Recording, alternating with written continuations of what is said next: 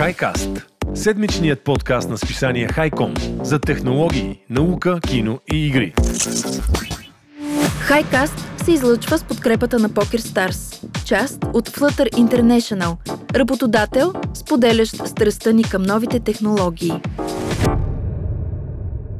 Здравейте, аз съм Хели, а с мен е Стоян. Здрасти, Стояне. Здравей, Хели, драго ми е да те чуя.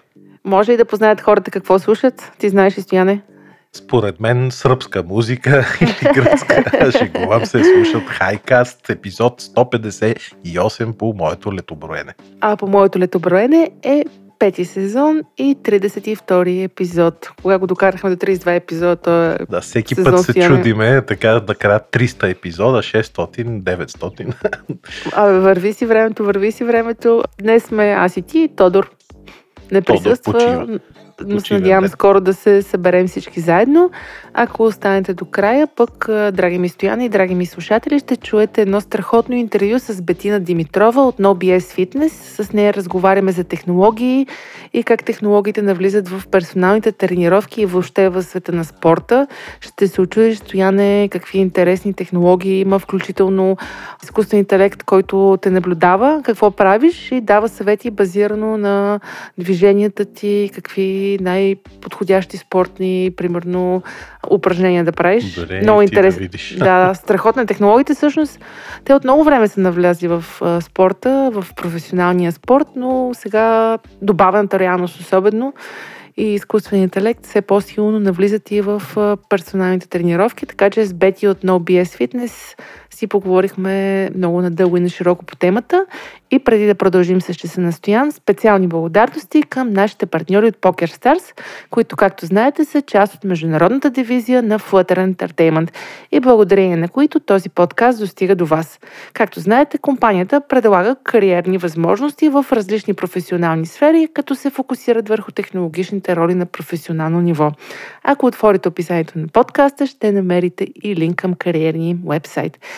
И така, благодаря ви, Poker Stars, благодаря ти, Стояне, че си с мен в този епизод и благодаря на всички слушатели, че ни слушат. Лайкват ни Spotify, Google, Apple Podcast. Хора, дайте на лайк, че това означава много за нас. Е, и аз така казвам. Благодаря на всички.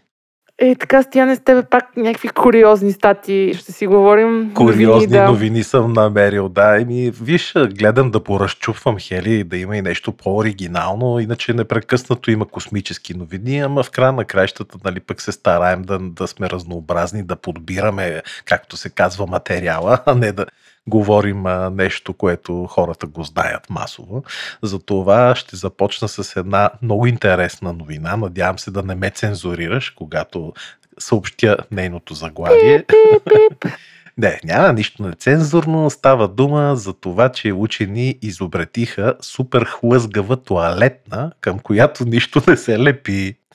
Може да звучи ужасяващо така гадничко за тебе, но като разбереш за какво става въпрос, ще ме подкрепиш изцяло, защото една такава туалетна, която е супер хлъзгава и не се налага да я измиваш с много вода, най-малкото е екологична. Нали се сещаш, че вместо да хвърляш 10 литра вода за едно измиване на туалетната, можеш да хвърлиш примерно половин литър само, което е доста екологично, пести вода. Обикновено, Хели, знаеш, че туалетните във всеки един град, включително и в нашия, се мият с питейна вода, което си е чисто разхищение. Затова след тази кратка така уводна част почвам да разказвам и за супер хлъзгавата туалетна, която е дело, естествено, на китайски учени от Университета за наука и технологии Хуажун в Китай. Ако те наложат своето изобретение, ти гарантирам, че традиционните порцеланови керамични туалетни чинии, които аз и ти имаме вкъщи, ще изчезнат много бързо. Защо? Защото техният дизайн на китайците използва 3D печатна технология, т.е. отпечатана е туалетната с 3D принтер. Стига, бе. да, да, и има демонстрация. Аз съм дал линка, ако цъкнеш, ще видиш едно видео. Сега те са отпечатали не в пълен размер, ами чинията е примерно 5 пъти по-малко. Маничка е такава направена, просто за демонстрационни цели. Бил Гейтс ще изкефи, той нали Бил Гейтс обича се туалетни. изкефи. Не само туалетни, той обича и екологията, а това нещо, идеята му е наистина да бъде супер екологично. Ако видиш видеото, как се тества, ще разбереш защо.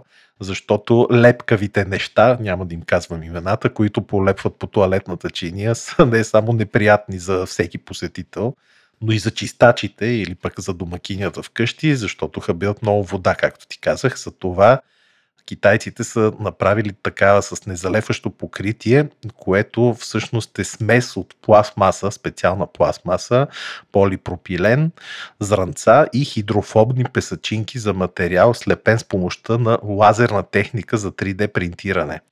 Самото покритие е хели диметил, силиконово олио, сега няма да изпадаме такива подробности, но представи си една повърхност, която абсолютно нищо не залепва на видеото. Ако погледнеш, ще видиш как по време на демонстрацията учените пускат синтетични фекалии, значи някакви вещества, които доста така консистенция имат лепкава, но абсолютно нищо не успява да се задържи върху повърхността и всичко се плъзга право надолу и изчезва в дупката. А, интересно е, че учените са се вдъхновили от някакви такива хлъзгави растения, стомаховидници. Не знам какви са, може би тези, дето се хранят с а, живи с насекоми. Сещаш ли се, дето стъпва насекомото и се плъзга вътре и пада и Да, да, да, да. А, така. Забравяй как се казват. Еми, има такива непентес от рода непентес. Те са едни огромни растения, тропически, дето само, че те мислят, че залепва, залепва вътре животното и се затваря отгоре един капак, както и да е да не се отнасяме. А, в случая са тествали с различни течности, като мляко, кисело мляко, силно лепкав мед и дори смесена отвара от нишесте, смятай колко е лепкаво.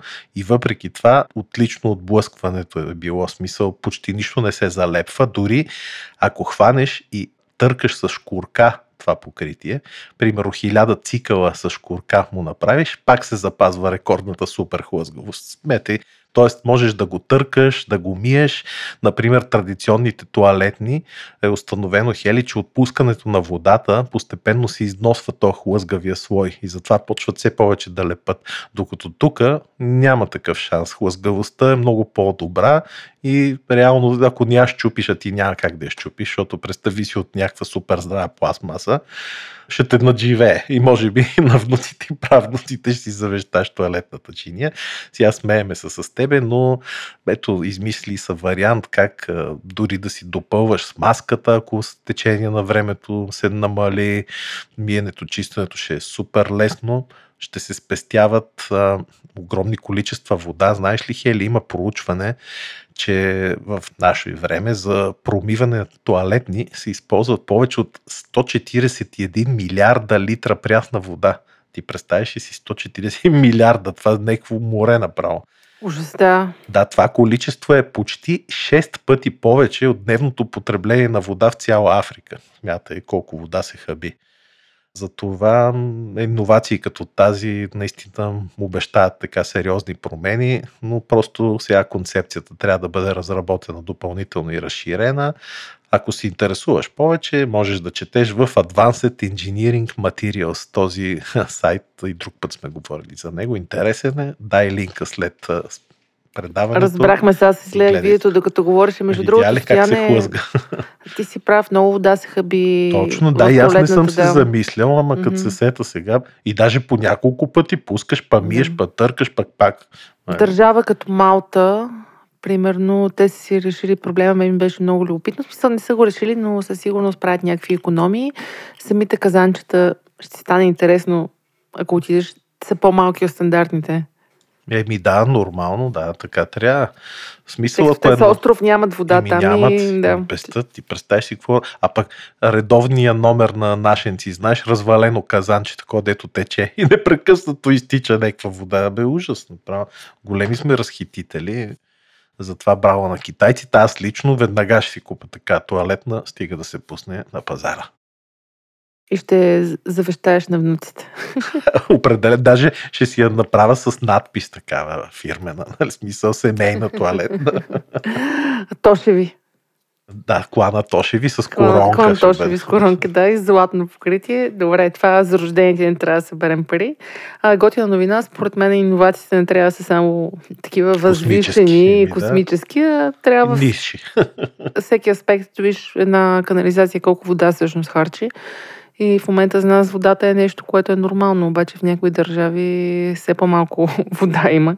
Да, да. И яко стояне, моята новина за жалост не е толкова интересна, но на мен ми стана много любопитна и затова реших да я вкарам в епизода. Един от най-големите производители японски на коли, Nissan, предполагам си ги чувал. Е, да, даже съм ги ги. карал съм ги, карал съм ги. да. Те заявиха на 25 септември, че всички автомобили от тук нататък, европейските модели, ще бъдат изцяло електрически и М. планират да продават само електрически автомобили до 2030 година, като по този начин се присъединяват към нарастващ брой производители на автомобили, които преминават към електричеството до края на 2030 година. И Мен ми стана интересно, смисъл изведнъж цак и всички автомобили в Европа стават електрически. Еми да, то не са да. само Nissan, те и други бяха обещали. Да, до там ще стигнем. А, там ще добре. стигнем. А, изпълнителният директор на Nissan, Макадо Учида, сподели, че няма връщане назад. Интересно е, че японски автомобилен производител всъщност част от колите си ги произвежда, познай къде, в Англия. Да, бе, стигаме. Да, да, имат Е, завод в скъпо. Съдърленд. А, явно им излиза ефтино, сигурно българи работят там. Българи и румънци. Както знаеш, или може би не знаеш, Nissan доста си повишиха цените на пазара на електромобили, защото не могат да... Nissan Leaf ли беше тяхното? Leaf като... Май да, като Листо. листо. Да, Да. да, да. И се очаква до 2030 година да пуснат нови 19 модела електрически коли, като с партньорите си от Рено също планират и Рено да станат изцяло електрически. Други автомобили, които до 2030 година обявиха, че изцяло стават електрически. Това са примерно Ford, Stellantis. Аз не съм ги чувала. Stellantis, ти чувала ли си ги? Ами това беше консорциум от няколко известни компании. Ще ти излъжа кои, примерно Volkswagen, Opel, да речем, някаква американска. Ще ти излъжа, но е сериозна компания. Това, тия хора, които се интересуват от автомобили, със сигурност знаят какво е Stellantis. Да, Volvo също планира само електрически автомобили. Мен това явно натам отиват работите и надявам се България да има по-адекватна мрежа за зареждане и въобще да стане по-лесно и достъпно, за да могат и, и инфраструктура, разбира се, да имаме като хората, за да можем да имаме електрически мо- автомобили. Ако ви се слуша повече и случайно сте пропуснали в предния епизод, 30 епизод по-скоро, с Никола Папукчиев, нашия колега, много си говорихме по темата, така че върнете два епизода назад. Знае ги колите, той ги Знае знае. ги, да, Щеше да ти слушайте- каже веднага, че Stellantis са вътре Jeep, Ram, Dodge, Maserati и така нататък. Да, просто ми стана любопитно, че за 7 години буквално едни от най-големите, предполагам, че и другите Мерцедес каза, те са готови изцяло да Да, подменят а, колите, които произвеждат и напълно електрически да станат, така че Стискаме палци. в момента по-скоро, да, електрическите са изключения, явно до 7 години ще станат правило. Сега тук много зависи цените, дали като в Румъния, примерно, има подкрепа от държавата за да си купиш електрическа кола, макар че аз съм чула, че те нали, имат примерно 10 000 евро подкрепа. Купуваш и я продаваш примерно в България, нали, на печалба. Верно ли? Да, да. Там си длъжен да я караш някакво време, след това никой не може да се задължи да си я караш. Така че ам, стъпка в правилната посока, макар че и това и преди сме си говорили, електрическите коли не са а, такова идеалното решение и пенкилъра на световното замърсяване. Тъй като това електричество как се прави, нали? Да, да, и не само това, ми батериите, там голям проблем Да. после с рециклиране. Затова според някои автоспецове, които разбират от това, бъдещето е във водорода, ама ще видим. Да, а, а с водороден двигател. Така, малки Да, атомни да. бомбички да цъкат на улицата. Тук както карат и като луди. Но да, отиваме към електрически автомобили, мили хора. Така че Аз съм за и ще си купя, ако мога такава кола. явно това десетилетие електрически автомобили и изкуствен интелект стояне. Ще бъде, да. да, да, такава и водещата новина. затопляне. Е, го, ба- е, И COVID. е, COVID вече го минахме, стига. Стига толкова стои COVID.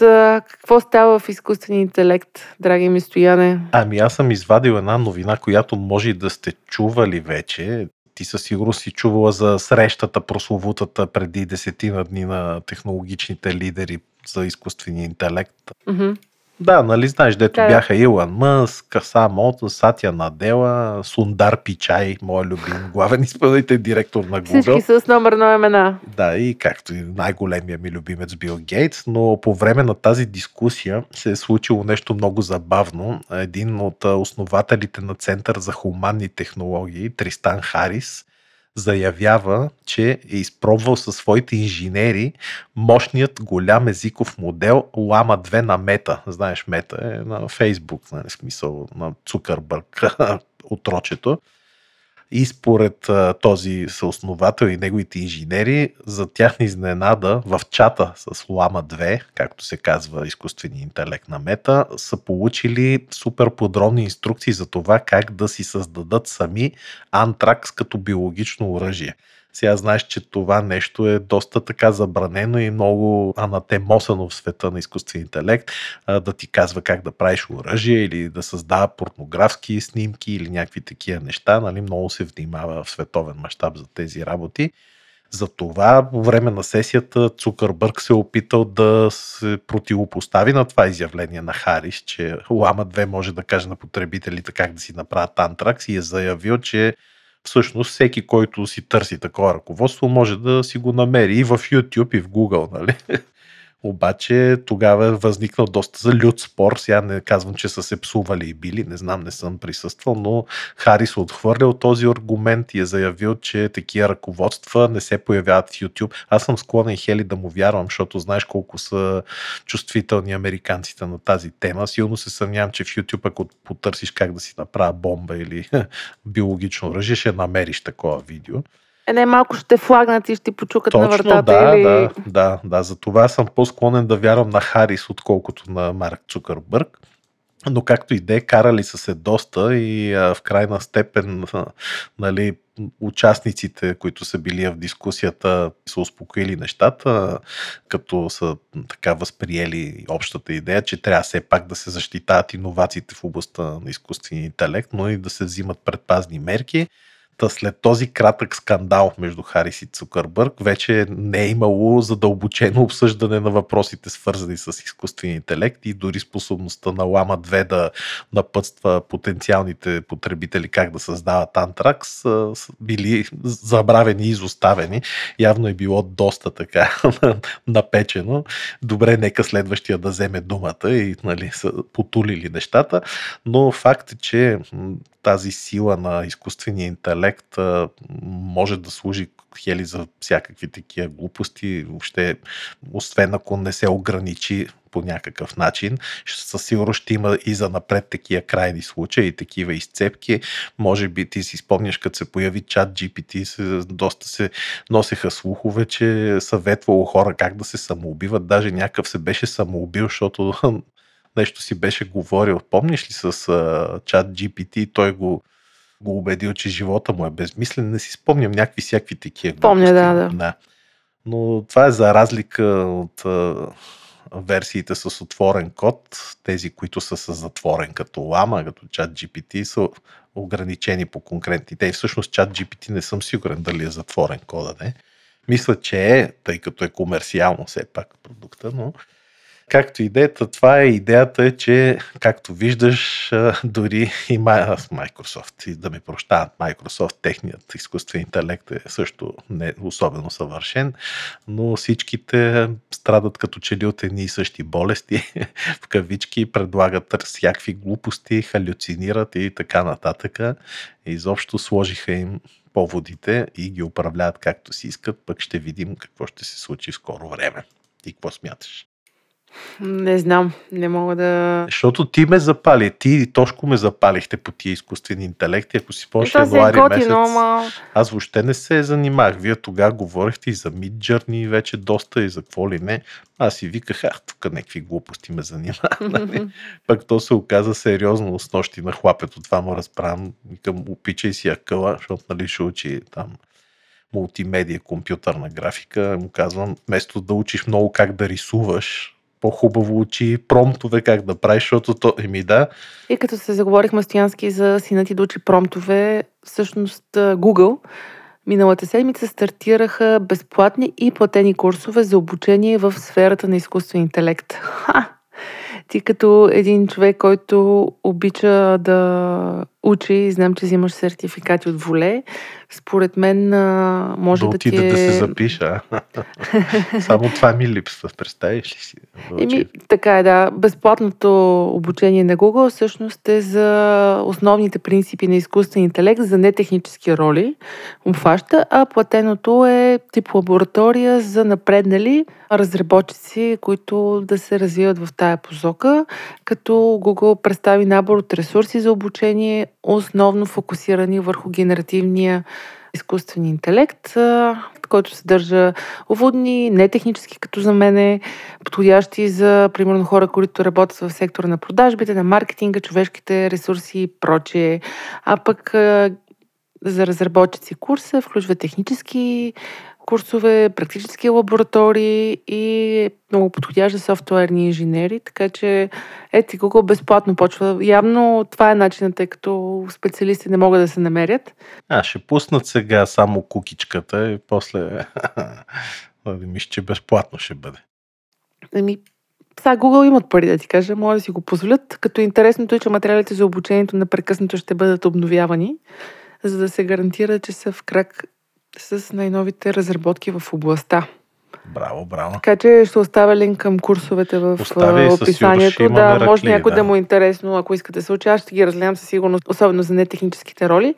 И другата новина, пък, която на мен ми направи впечатление от сферата на изкуствения интелект, е, че шефът на Spotify миналата седмица обяви, че няма намерение да забранява напълно съдържанието, създадено от изкуствен интелект.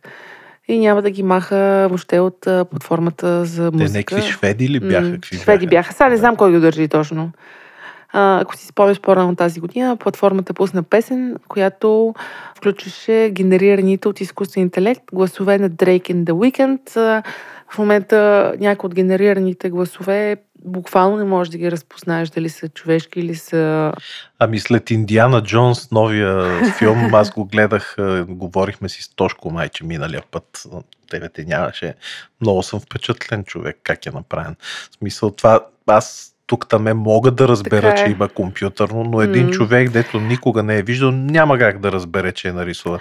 Ама това е стояне, представи си, някой ти генерира гласа и вместо да влизаме на подкаст с тебе, И ти просто глупости, си да. записваш. Да. Не, какво съм ти написала, това си записваш. Да. И в общи линии от а, Spotify твърдят, че нямат право хората да генерират без позволение на артиста произведение от тяхно име, но смятат, че има много валидни приложения за технологията при създаването на музика Мгм. и за това няма да спрат да публикуват за момента. Смятат, че те първа ще се говори по темата и дали няма да се стигне до крайно решение. Примерно изкуствен интелект, това като с дизайна и с рисуването, както Mid Journey позволява на такива некадърни хора като мен да творят. Са, Е, аз съм си некадърна, не мога да айде. творя, но а, най-вероятно един изкуствен интелект може да позволи на хора с идея в главата да създадат музика, но пък тогава музикантите какво ще правят? Не знам. Еми, айде, ще видим, да ти кажа. Няма как а, прогреса да се спре в крайна сметка. Така че... Но, примерно, както в момента сценаристите са се обявили твърдо против използването на изкуствен интелект в киното, така и музикантите не се много кефят, че Ами да, той Това се артистите случва, да. се дигна, Мгм, защото мгм. аз гледах за Индиана Джонс как е сниман филма, нали, там сцени. Знаеш как е направен Харисън Форд? Просто по Знам, лицето знам, има едни точки, да, Знам. и те после му залепват. Ема това не е баш изкуствен интелект, Не, Стоянски. не. Това Да, е да, това си е по-скоро фейк, да, фейк, дипфейк. А тук буквално става за изкуствен интелект, който му кажеш, напиши балада за Стоян и нея да е пее Дрейк. И то си го прави. Смисъл, и, и то го прави на качество, което И пее Дрейк за Стояна. Живял И пее Дрейк за Стоян, да. Стоян. е, е, е. Като това, което всъщност четох е, че Spotify в момента обмислят и да използват изкуствен интелект за превод на подкастите, мек на гласа, да се провежда на различни езици чрез а, силата на AI. Така че Първо ще видим а, къде отива бъдещето.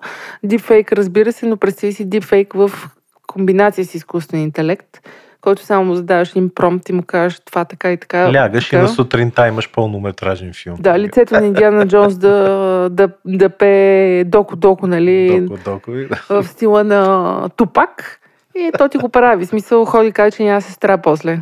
Еми ето пак имаш въображение, Хели, нали? Трябва все пак да зададеш Еми, а, това е. Това е нещо, което изкуственият интелект все още няма и може би никога няма да има е въображението. И според мен лично няма да измести човешкото творчество, но може много да му помогне и ние, нашите уши, нашите сетива не са толкова чувствителни, че да можем да направим разликата и то там е най-големия конфликт и най-големия човешки страх, че в един момент говори си с човек, говориш си с а, нещо, което е генерирано, трудно ще може да се прави разликата. Така че Да, така е.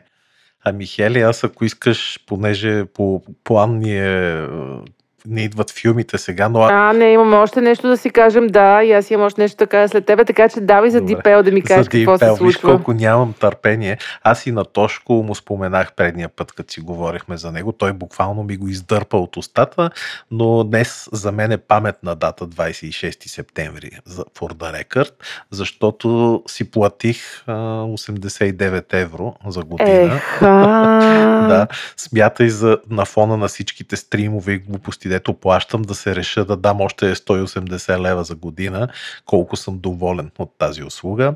А става въпрос точно за AI преводача DeepL, който Хели според самите създатели, аз съм сигурен, че е така е три пъти по-точен в превода спрямо конкурентите си.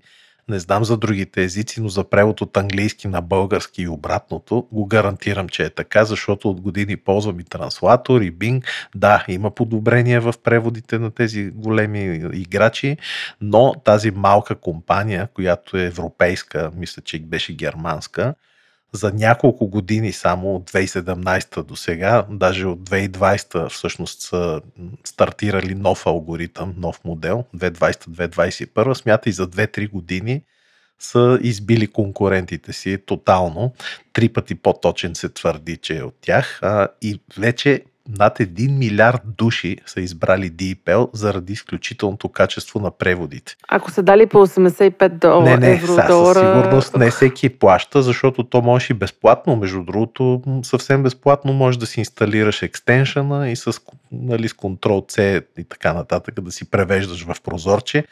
Но аз съм нахален и реших да си превеждам с един клик целите сайтове, защото страшно бързо и готино работи. Знаеш, подобно и на Google Translate, превежда целия сайт, го обръща директно на български, като запазва абсолютно шрифтове, всякакви неща, картинки, всичко.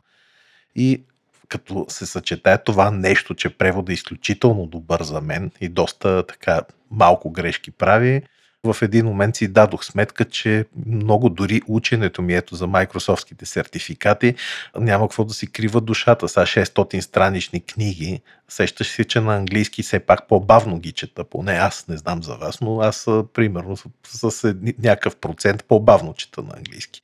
Когато ми е на български, буквално диагонално мога да минавам из текста, защото виждам кое не ми трябва и директно го пропускам, но на английски не мога да го направя.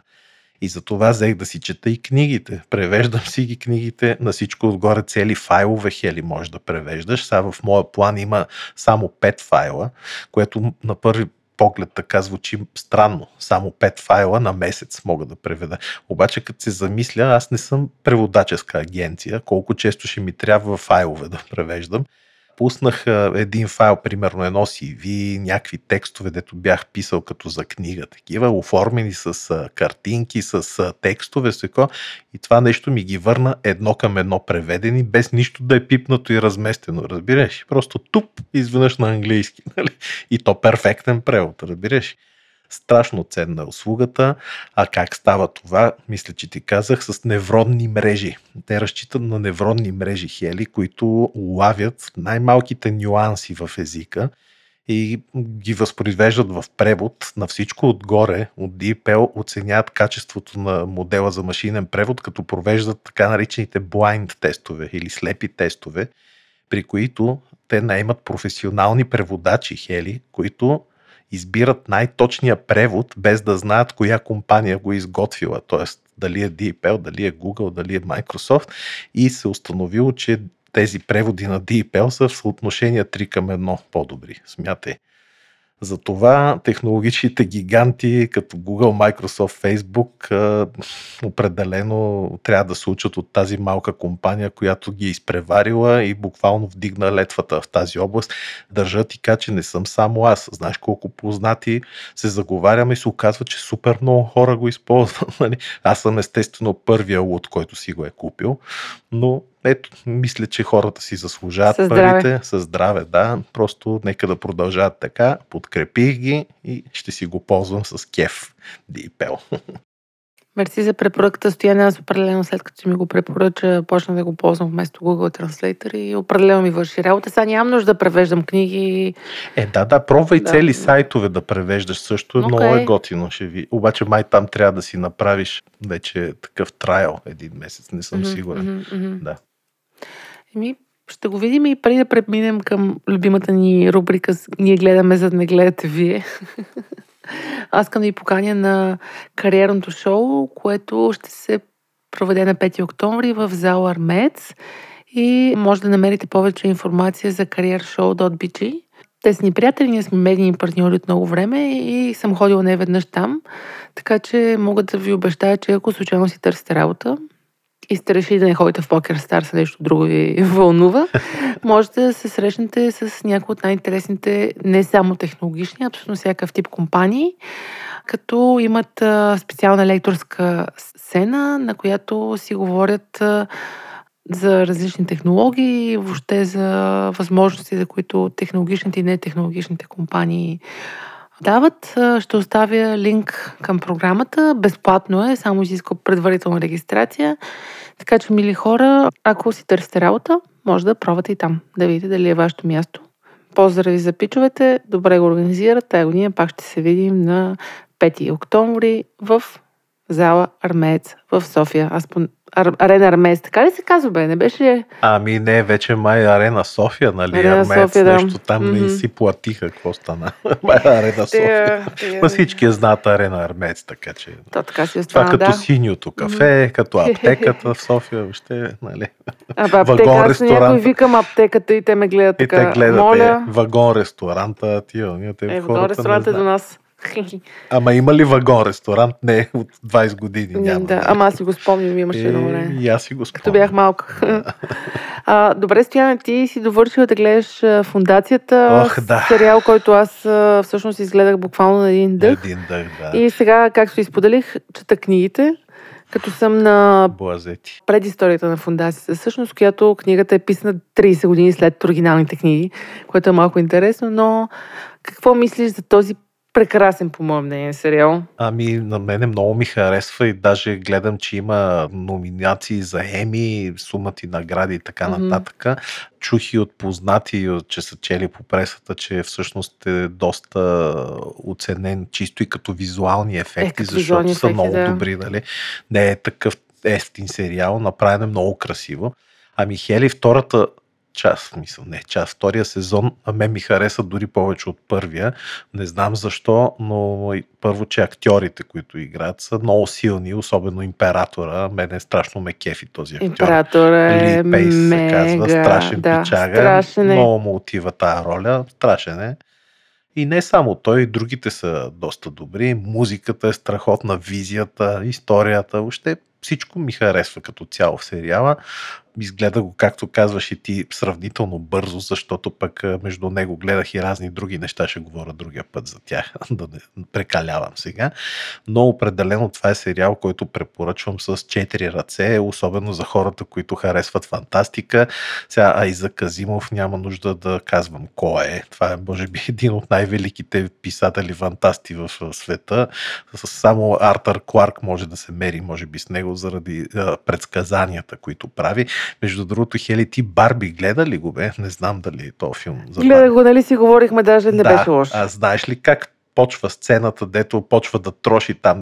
Нали, Знам, или, да, кукли. да. Е, това Едно нещо към е- едно. Мгм. Ами това е взето от а, една Одисея в космоса и аз нощи на моето хлапе Така е. го викам, нали, ела да видиш нещо и го питам, тази сцена знаеш ли откъдето? А, не, естествено откъде да знае. И, и хванах и му пуснах а, една Одисея в космоса на Стенли Кубрик да види началната сцена. Е, много е силна. Вярвай ми за филм от 68 година или 9 ли. Е, велика е началната Супер сцена. велика е.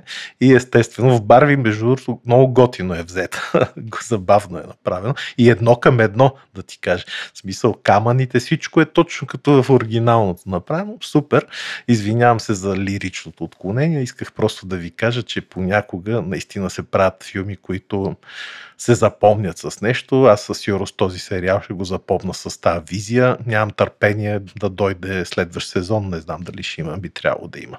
Е, трябва да има следващи сезони. И, мили хора, ако се кефите на сериала, Четете книгата. четете книгата и другото нещо, което препоръчвам е да слушате подкаста, който е с създателите на сериала и с... Ама той си върви ли? Какво? Да, Си- да има подкаст, за всеки епизод има А, подкаст, всеки. в която се обясняват някои от решенията, тъй като, както с теб си говорихме, Стояне, в предварителния разговор, всъщност а, сериалът доста се различава от книгата, но като се замислиш, това е няколко хилядна история на човечеството, която е много трудно да бъде събрана в едни 12 епизода от по един час, така че те си позволи някакви волности, които ги обясняват защо ги правят в а, подкаста. Еми, аз ще ти кажа, е имало пресняване, да речем, на технологиите, защото в сериала се говори доста за квантово преплитане, нали, тези телепортацията, нещо, което по времето е за Казимов, когато е писал този роман, мисля, че 60-те години, доста отдавна е писан. Смятай дали е знаел някой за квантова телепортация и за такива неща. Така че това нещо е добавено 100% от а, сценаристите. Много но, добавени но е неща. Да, като примерно генетичната династия, всъщност тя не съществува оригинално в книгите. Сега не искам да спойлвам.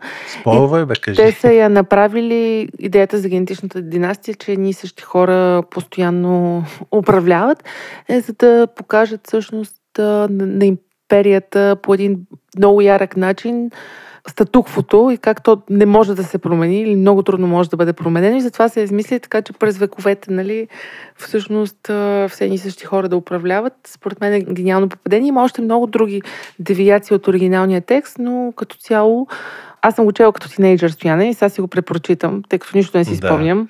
Искаш ли да ти кажа нещо доста любопитно? Давай. че Джордж Лукас е използвал книгата фундацията, е използвал за да създаде Ама Star то Wars. прилича на Междузвездни войни. Именно това ще То е да ти кажа. Империята, войни. точно, да, да, да, да, да, Е, абсолютно. Аз това разправях точно, че е супер много Доста ти прилича. И Ти войни. не знаеш ли, че Лукас Не, го не е знаех, ползвал? не, Ето, не. казвам ти, че е ползвал и не го крие. Нали? Така че да знаеш. Еми да, аз това си разправих, че много ми прича на Междузвездни войни, значи права съм била без да искам, а жестока е фундацията, гледайте страхотна и двата сезона, страхотна визуална sci-fi новела. При Сага. всички. Сага, да. Нямам търпение на следващия епизод. Аз съм Yes. присрастена, лягам си и си мисля за фундацията, чета фундацията, поудях малко. и героите са перфектно, особено тази Демарцел, която играе андроидката.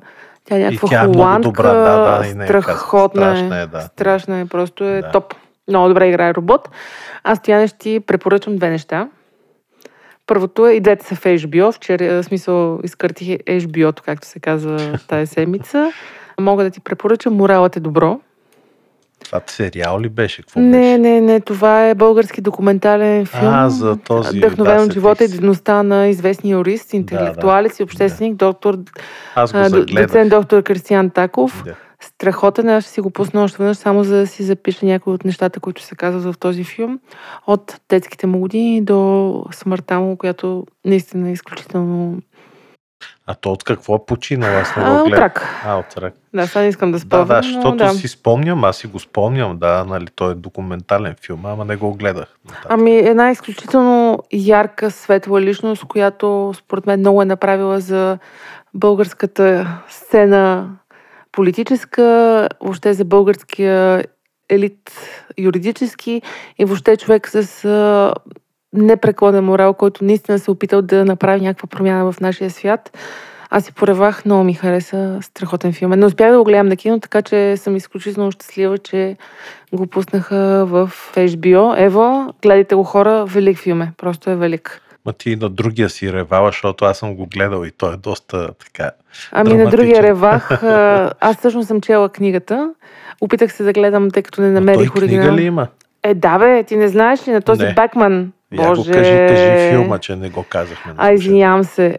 Филма се казва Човек на име Ото и е по книга на Фредерик Бекман, който ми е един от любимите писатели съвременни. Не знаех, браво. Той е шведски автор и всъщност това е ремейк, аз което гледах с Том Хенкс, Том Хенкс на оригинала, на, който е на шведски. Са по американчина до някаква е, степен, да, нали, да, имаше да. някакви моменти, ето бях защо по дяволите това се случва, но генерално филма си заслужава. Става въпрос за един а, гръмпи от мен, да го кажем на български, който живее сам след смъртта на жена си, затънал е в една рутина и не вижда нищо в живота си и докато срещу тях не се нанася едно ново семейство с двете си деца и живота му се променя тотално. Страхотен е, Поревах си на него, няма те лъжа, да, особено да, накрая. Е топ, да, да, много е яка. Ще гледам и шведската версия със сигурност, просто за жало се няма по стриминг услугите и не можах да си я намеря да я гледам. Том Хенкс прави страхотна роля. Голям. Интересно е, че а, младото му аз го играе сина му. А, да, вярно, ето това го забравих. А сина му, между другото, е много печен. Аз знаеш ли къде съм го харесал? Той играе убиец в Декстър в един от сезоните на Декстър. Ага, аз Декстър много не съм гледал. Декстър е уникален сериал. Това е топъв да топ сериал. Не си прилича с баща си, според мен, не си прилича, но да, историята е хубава. Препоръчвам да го гледате. Съберете си, вземете си кърпички, като мен и двата филма си заслужават и могат да те обогатят по някакъв начин душевно и интелектуално. Да, така е, подкрепям те. Много ти благодаря, за подкрепата и като казахме подкрепа, давам ти последната дума след днешния епизод. Да подкрепим с нашите благодарности партньорите ни от Poker Stars, които са част от международната дивизия на Flutter Entertainment. Всеки път с Хели и с Тошко не пропускаме да кажем, че много ги обичаме, защото и те като нас обичат технологиите и за това ви призоваваме, ако искате да смените работата си, ако ви е любопитно каква има в момента в сферата на технологиите, посещавайте кариерният им вебсайт, който Хели ще остави бележките към епизода. А сега какво да слушат, кажи? Ами сега е време за интервюто с Бети Димитрова от NoBS Fitness, с която разговаряме за технологии и персонални тренировки и развитие. Много добро интервю се получи, така че хора останете до края. В тази част ви казваме чао и, и продължаваме нататък. До чао, скоро. Чао. чао. чао. Здравейте, здравейте, здравейте! Аз съм Хели, а това е втората част на Хайкаст, в която по традиция ви представяме интересни хора и проекти, понякога от света на технологиите, понякога не.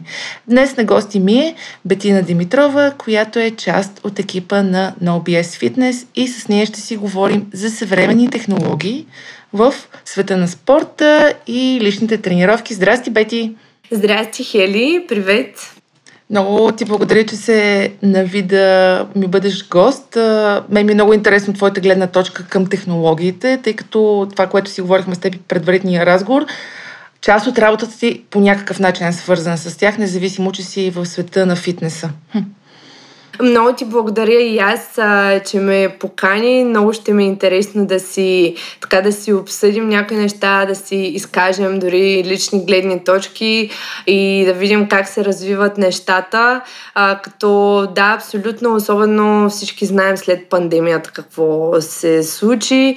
Много хора преминаха изцяло нали, в тренировъчни процеси, които изцяло са онлайн. Хайде, аз ще говоря по-скоро от страната на фитнес фитнес индустрията, но за каквито и спортове да става въпрос, така, крайният клиент на индустрията става все по-самостоятелен, така че няма как да не се срещаме все повече с технологиите и в спорта, и в персоналния стремеж да бъдем по-фит. Така е, абсолютно, но преди да започнем с темата, разкажи малко повече за себе си, с какво се занимаваш. Знам, че в миналото си даже имаш достъп с голяма технологична компания и за NoBS Fitness да ни дадеш малко информация. Ние накрая ще оставим линк към вас в описанието на подкаста. От 2018 съм част от нашето проектче NoBS Fitness с Калян Чулаков го започнахме, като преди това, преди да премина изцяло да работя в този проект, с който сега се занимавам през цялото си ежедневие. Всъщност, да, работих за Google няколко години, като нали, не, не пряко, чрез трета страна, но там беше първата ми среща така с по-технологичната индустрия, с клауд платформите, с приложенията. И всъщност в един момент преминах изцяло към NoBS Fitness, като нашия проект има за цел просто да подобрява качеството на хората чрез методологии, които то името си го казва, NoBS, фитнес без глупости е така нашият лозунг, защото разчитаме на неща, които наистина работят, а не измислени глупости от сорта на влез във форма нали, за една седмица, от днеска за вчера. А, като с а, калата избрахме това име, точно защото сме привърженици на научно обоснован фитнес, който обаче не е просто обоснован само и единствено на проучвания, защото знаете, че там също много трудно понякога може да се разбере едната истина в кавички, а научно обоснован фитнес, който обаче се вписва в контекста на ежедневието на един човек, неговите цели, неговите предпочитания и това какво харесва. Така че ние се занимаваме с онлайн треньорство изцяло вече, не правим тренировки на живо, онлайн коучинг, хранителен и тренировачен. Това е. вече 4-5 години. Много яко ми звучи и аз тук мога да те препоръчам.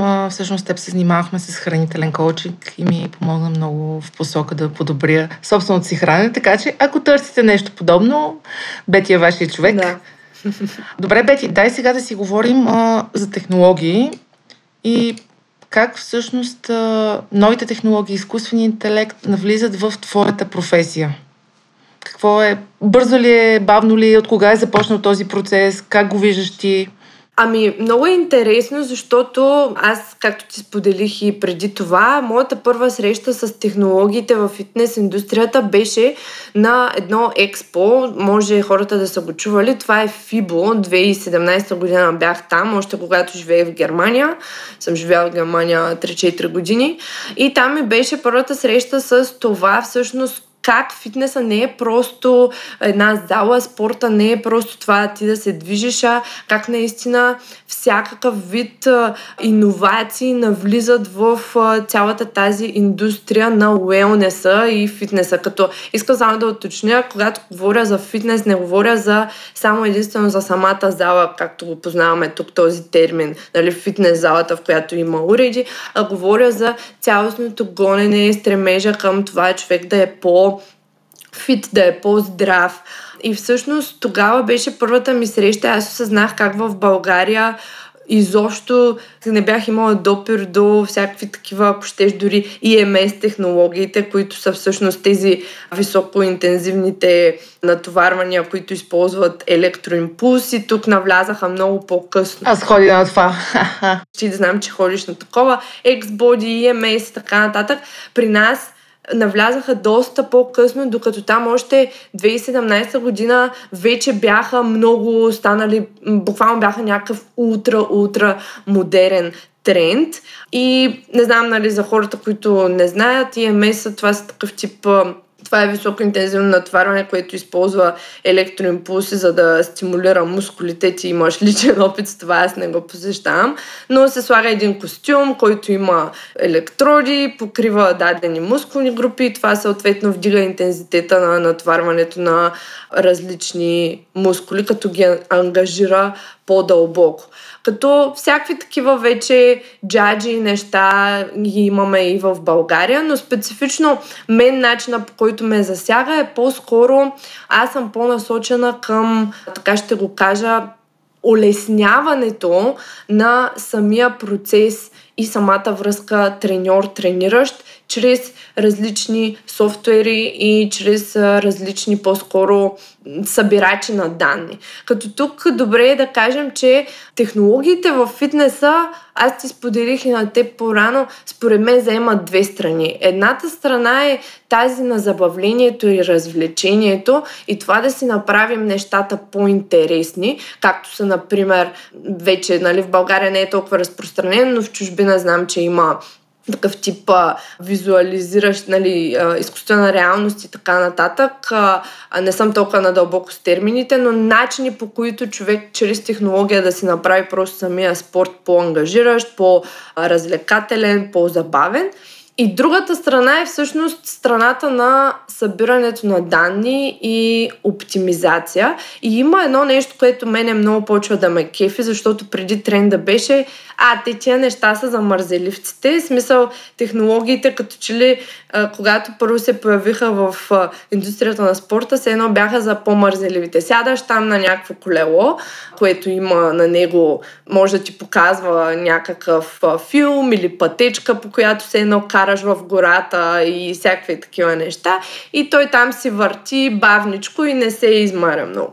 А сега вече е навлязал този тренд, в който технологиите всъщност започват да натискат да работиш по-усърдно, което много ми харесва, нали, аз като на OBS нали, треньор, много ме кефи, защото хората всъщност чрез тях започват да тренират по-усърдно. Тоест не ги използват за да си спестяват усилия, а има така една тенденция, в която има натиск към това всъщност технологиите да допринасят за това ти да работиш по-усърдно, което много ме кефи.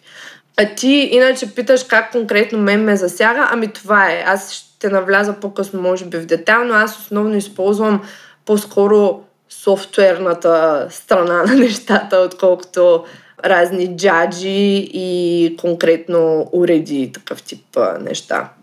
Добре, мислиш ли, че сме близко до момента, в който си слагаш ни очила за виртуална реалност и си в фитнес залата и всъщност треньора е пред тебе и ти дава някакви насоки какво да правиш? Там ли ще го докараме? Спор? Ами, значи, вече има дори една верга, за която знам фитнеси в България, няма сега да казвам имена, но има една верига, която дори има виртуално студио, в което можеш да си пускаш тренировки, да си така интерактивно да боравиш с системата. Треньор ти показва лично на теб какво да правиш. Но все още, първо, че хората според мен не са отворени толкова към тази идея и второ, според мен, въпреки всичко, хората спортуват малко или много дори заради социалния елемент. И според мен не сме толкова близо, колкото си мислим до това нещо да стане абсолютно изцяло, нали, да завземе начина по който спортуваме.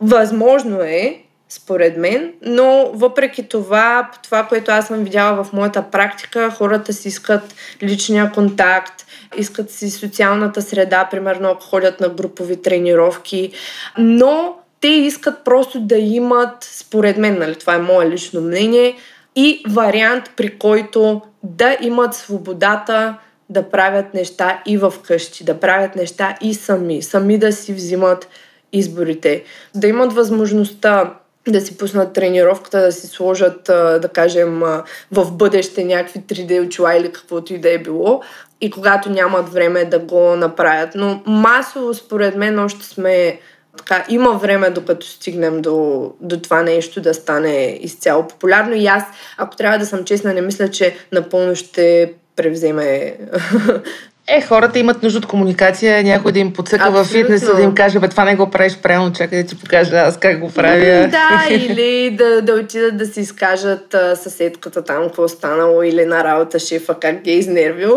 така че това няма как да бъде изцяло заменено от а, технологиите. Но със сигурност пък те могат да дадат достъп на хора, които принципно нямат достъп до услуги, до различни услуги. Така че, добре, а как този тип приложения за виртуална реалност и въобще технологиите влияят на професионалния спорт? Имаш ли някакво наблюдение и всъщност предполагам, че тези неща са много преди да навлязат в фитнес индустрията, в професионалния спорт.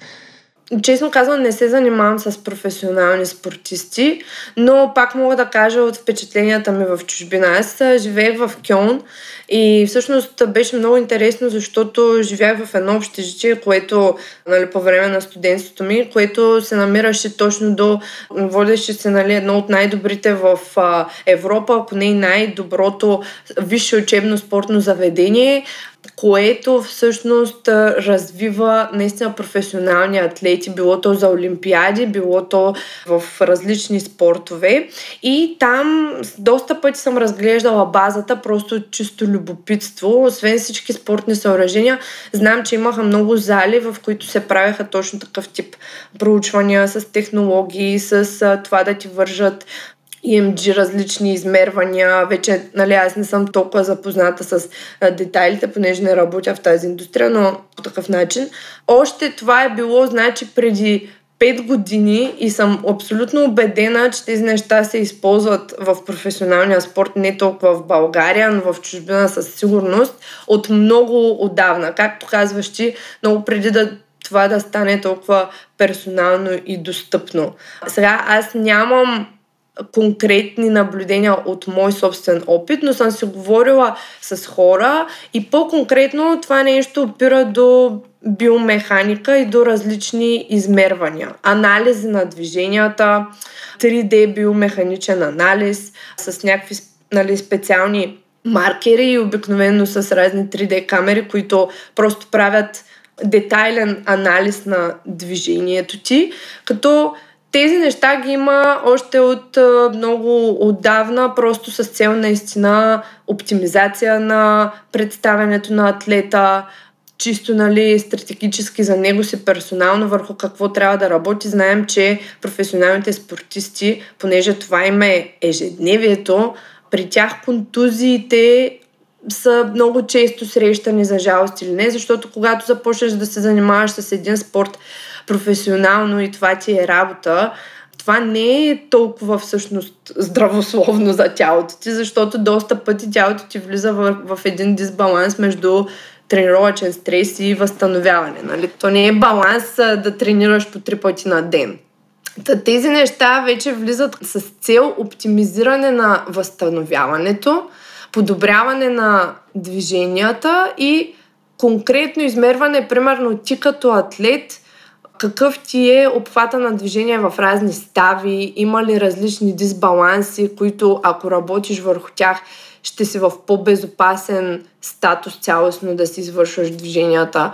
Защото, особено при такива спортове, при които има много подскоци наляво и надясно, нестабилен удар с земята и така нататък, това е доста напрежение върху ставите и знаем, че атлетите много пъти се контузват именно заради тези неща. То това нещо се съществува от преди, пак казвам, аз нямам лични наблюдения, защото не съм работила с професионални атлети, но основните неща са профилактика на травми, следене на умората, обратна връзка в реално време, нали, 3D някакъв биомеханичен анализ, което вече започва да се комбинира вече нали, с изкуствения интелект което става интересно. Нали? Точно за него ще да те питам и всъщност последните 6-8 месеца изкуственият интелект навлезе много бързо и навсякъде. Как навлиза в твоята област? Това е много интересно. Благодаря ти за въпроса. Значи до сега бяхме запознати с тракването, с следенето и директния фидбек. Смарт часовници, фитнес тракари, приложения, през които можеш да си следиш. Това, което се случва обаче, особено последната година, това е вече комбинацията на събирането на тези данни чисто статически с алгоритми, които предвиждат какво ще се случи в бъдеще. Чисто в моята индустрия мога да ти дам пример с различни нутришън, хранителни автоматизирани коучове, които са си изцяло базирани на изкуствен интелект, чието алгоритъм учи какво ти въвеждаш, примерно като среден хранителен прием И спрямо целта ти, вече не просто тракваш до тук, а той сам ти задава каква е следващата стъпка. Нали, тук вече идеята е самите данни, които събираме, не просто да си ги събираме, а самата технология да знае какво да прави с тези данни да ти задава следващи стъпки и следващи цели. И, например, този конкретно, сега имена няма да споменам, но да кажем има една конкретна апликация, която си въвеждаш храната, измерват ти нали, целите, които трябва да следваш и да кажем спрямо това, което ти въвеждаш, как ти се изменя теглото и различни данни, алгоритъма се научава как да предвижда какво ще се случи в бъдеще с твоето тяло специфично и твоя метаболизъм. Преди имаше също да кажем, калорийни калкулатори. Сега вече има такива, които могат да ти предвидят как твоя специфичен метаболизъм едва ли не ще се адаптира във времето, ако да кажем целта ти е отслабване. Защото, примерно, когато искаш да отслабваш, знаем, че колкото повече тегло сваляш, колкото по-малко храна ядеш, толкова в метаболизма се случва една адаптация и всъщност целият процес се забавя. И вече, примерно, тези апликации и апове започват да предвиждат как, да кажем, самия метаболизъм ще се забави във времето и самия процес гъвкаво ще се изменя. Не просто да имаш цел, нали, някаква, която си е статична във времето. Като ето това е един пример за нещо, което започва да навлиза все повече и в фитнес индустрията. И това е всъщност динамичните алгоритми, които ти дават следващи стъпки за това какво да правиш напред. Също има един смарт тракър, Loop се казва, loop.com. Той е нещо като гривна от плат, която също с помощта на изкуствен интелект всъщност точно даже тяхната реклама едва ли не е, че те не просто ти следят данните, а те ти казват какво да правиш за напред. Което е нещо, което мен най-много започва да ме впечатлява така последно време. От гледна точка на AI, интеграцията в а, спорта. Добре, а можем ли напълно да им се доверим на изкуствен интелект и на подобни приложения с изкуствен интелект? Сляпо ли трябва да ги следваме? Какво ти е мнението? Тези неща могат да помогнат, да спомогнат физическата активност и да дават добър фидбек, добра обратна връзка, но ефективността им много зависи пак от нагласата на човека, от контекста, в който се използват и цялостно как са вплетени в цялостния уелнес режим или твоята просто ежедневна рутина. И със сигурност не смятам, че можем да ги използваме сляпо и комбинацията от човешкия ресурс, било то на треньор, било то просто да имаш подкрепеща среда, това да кажеш на приятелите си, на семейството си, на колегите или примерно да живееш с човек, който има подобни на твоите навици, плюс такъв тип джаджи и такъв тип а, софтуери, тази комбинация би била много по-ефективна, защото наистина просто си има доказателства и проучвания, че социалната среда, поставянето на цели, които са си твои дълбоки и личната мотивация просто нямат как да бъдат заменени чрез някакви други инструменти. Аз си бях дала примери за скоро бях на един вебинар, който беше точно за чат GPT и как по-скоро от бизнес гледна точка можем да го използваме като треньори, за да вървим заедно с технологиите, нали не да сме някакви консервативни такива хора, които използват устарели начини на коучинг, дори ако щеш.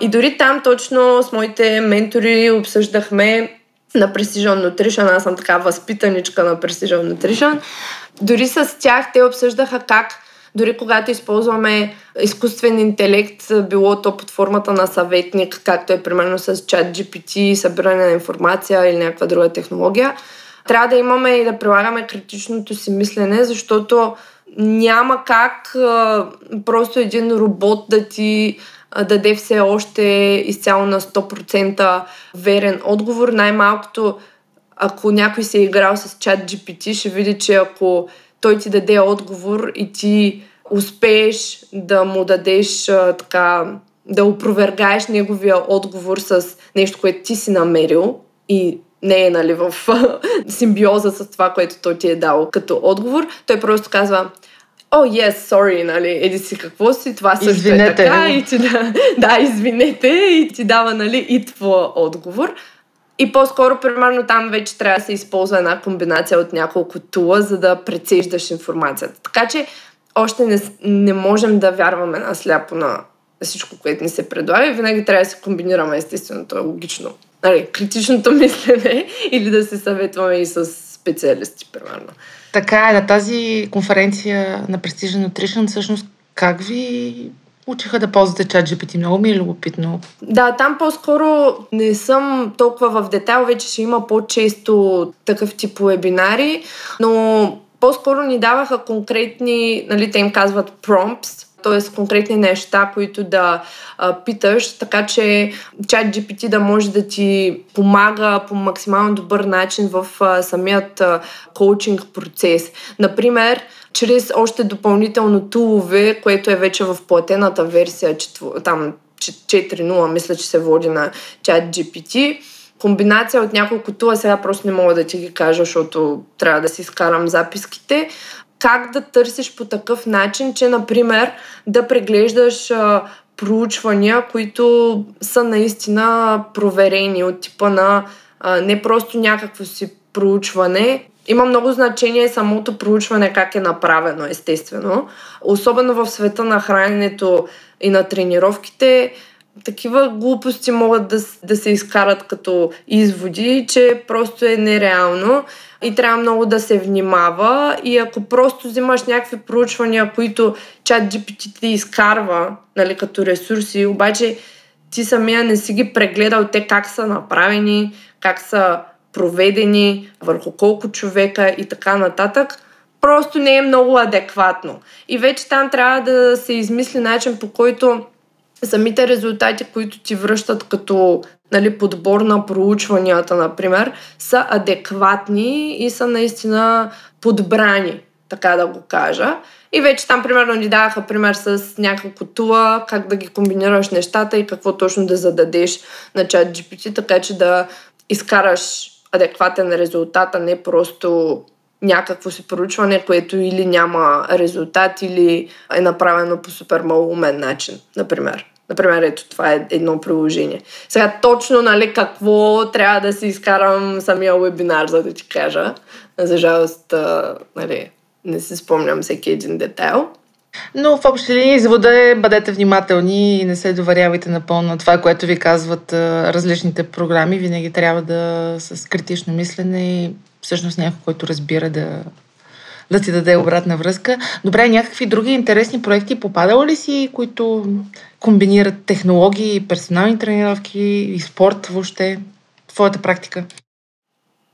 В моята практика, ако трябва да съм честна, не. Аз лично в моя си коучинг използвам просто софтуер и апликация. С тебе не сме използвали толкова, защото за храненето нещата са малко по-персонални, но изцяло за тренировките аз използвам, ние си използваме интерактивен софтуер и апликация, която просто подкрепят процеса да става много по-лесен и за нас като треньори и за хората, които тренират, защото вътре има видеа с изпълнение, вътре са ти всички таргети, които ние задаваме и нали, не като да отваряш разни шитове, ексели или програми, които са статични, а това позволява процеса да е развиващ се във времето и човека да има постоянен прогрес, просто го улеснява. Аз в така насока ги използвам тези неща и както ти казах, евентуално за подбиране на информация.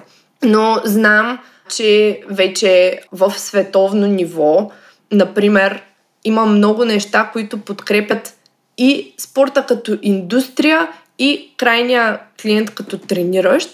Например, знам, че има един, сега се сещам, просто ми изникна, от гледна точка на софтуер има един, който се казва Hyperhuman, което е един тул, който взима вече съществуващи видеа, използва изкуствен интелект и създава едва ли не други форми на съдържание автоматично. Било то други видеа, снимки и така нататък, които вече един бизнес може да се използва по всякакъв начин. Другото, което съществува като интересни така, то не са проекти, то са си вече абсолютно съществуващи неща, пак малко от гледна точка по-скоро на бизнес и на ефикасността на фитнесите. Значи, влизаш в фитнеса и е доказано, че 20% от хората, нещо такова беше, всъщност остават след 6 месеца или нещо такова. В смисъл, т.е. задържането на клиентите не е високо, освен ако те нямат някакви конкретни цели. И повечето фитнеси нямат а, така наречения онбординг процес. Какво значи онбординг процес? Като дойде нов клиент, той да знае изобщо какво ще прави. Нали? Обикновено имаш среща с треньор и си определяте там цели. Примерно искам да си подобря храненето, искам да отслабна или да кача мускулна маса и така нататък. Но много хора влизат в фитнеса, те нямат среща конкретно с някого и нямат яснота от си с фитнеса, не знаят кое как да използват и така нататък. И тук някой човек ще се каже, това е работата на треньорите, нали, проактивно да, да говорят с хората. Но ето това opportunity, една японска компания Шузаби, мисля, че се казва, което между другото на японски означава Beautiful Movement – красиво движение, са взели този потенциал и са си казали, ето, ние ще сме чрез технологии и изкуствен интелект, ще сме хората, които ще помогнат на фитнесите да имат именно такъв начален процес. И чисто нали, от бизнес гледна точка това е яко, защото хем позволява на фитнеса да се задържа клиентите, хем самите клиенти имат по-добра яснота и цели, към които да работят, като те какво правят. Те имат един процес в началото 10 минутен, който използва първо на един екран човека си попълва въпросник. Нали, то е цяла система, която се интегрира в дадения фитнес. Това нали, в Япония, в Америка, доколкото знам, вече е разпространен, са разпространени такива неща в Германия. Съм виждала дори такъв тип интеграции, хардвер, софтуер, камери и така нататък, то се е цяла система и целият процес трае 10 минути. Човека влиза, попълва се един въпросник на екранчето, след този въпросник отива на даденото място и се използва 3D камера, която има много прецизно измерване на телосложението на човека, заедно с изкуствен интелект, някакъв софтуер, измерва чрез тестове как се движи човека. Примерно той трябва да скочи веднъж, да се наведе, да клекне. Там 4-5 движения са, за да изгради тази система един биомеханичен анализ. И след това, обективно, нали, в реално време, нещата, които тази система измерва са примерно обхват на движение в ставите, стабилността в ставите на човека, дали този човек има, нали, примерно като кляка, дали първо му се сгъва коляното или първо таза, всякакви такива неща, дали има някакви дисбаланси и ограничения и след като системата направи този разбор на информация, вече този разбор на информация се използва за различни предложения, като програми, конкретни упражнения, към какво трябва да работи този човек, ако щеш, поставя цели и чисто начертава един процес, който може би ако е сам треньора ще отнеме просто по-дълго време да се направят всичките тия неща. Защото вие ще трябва да минете през тренировката, треньора ще трябва да ти направи някакви тестове, ако изобщо се сети, да види може ли да клякаш додолу, всякакви такива неща, нали, тук вече си влиза човешкия ресурс. И ето това е една система, която за 10-минутен процес просто те хваща и ти казва, Хели, Тая става ти е ограничен обхвата на движение, ще работим върху това. Имаш дисбаланс между левия и десния, примерно глутеус. Това ще го правим с... Аз, нали, вече като треньор, като го видя, това ще го правим с едностранни упражнения повече за едната страна и така нататък. И ти още на първата среща вече имаш информация, имаш поставени цели и ти самата ще си много по-мотивирана да посещаваш даденото тренировъчно съоръжение. Което е, това е един много як проект, който според мен в комбинация с а, човешки ресурс на специалист, било то физиотерапевт, треньор и така нататък, дори за професионални атлети е нещо много яко. Нещо, което наистина е според мен готина употреба на технологиите в днешно време в спорта. И за финал, Бети, така ли си представяш всъщност бъдещето на спорта? И ако тренировките станат толкова оптимизирани, ние няма ли да се превърнем в някакви свръхсъщества или далече сме от този момент? Ето, да, да, да, да. Ето заради това казвам, че за мен бъдещето е в комбинацията от а, истински човек и от технологии и от а, всички останали неща от рутината, които споменах, социална среда и така нататък, за да може да вплитаме играта, да вплитаме хумора, да вплитаме а, човешките взаимоотношения в спорта, тимворк, ако става въпрос на атлети, тогава ние ще си останем достатъчно човеци. Защото ще използваме няколко, нали, всички качества а, заедно и не мисля, че има толкова голяма опасност да се превърнем в свръхсъщества, е. защото дори, дори с технологиите, бе, трудничко си е. В смисъл, в крайна сметка ти трябва да си станеш от дъто и да свършиш работата, каквито и технологии да ползваш, така че това ще остане вечен проблем според мен за хората. Мили хора, ставайте си от дъто и не разчитайте само на технологии. Те могат да са ви в помощ. Доверете се и на хора. Бети, много ти благодаря, че ми бе на гости в подкаста. И аз. Супер, много благодаря. Беше ми много интересно да си поговорим. Дами и господа, аз съм Хели, това е Хайкаст, седмичният подкаст на Хайком за технологии, филми и игри.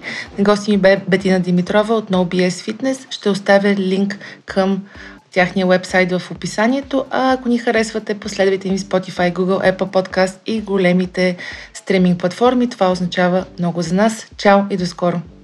Хайкаст се излъчва с подкрепата на PokerStars, част от Flutter International, работодател, споделящ страстта ни към новите технологии. Хайкаст – седмичният подкаст на списание Хайком за технологии, наука, кино и игри.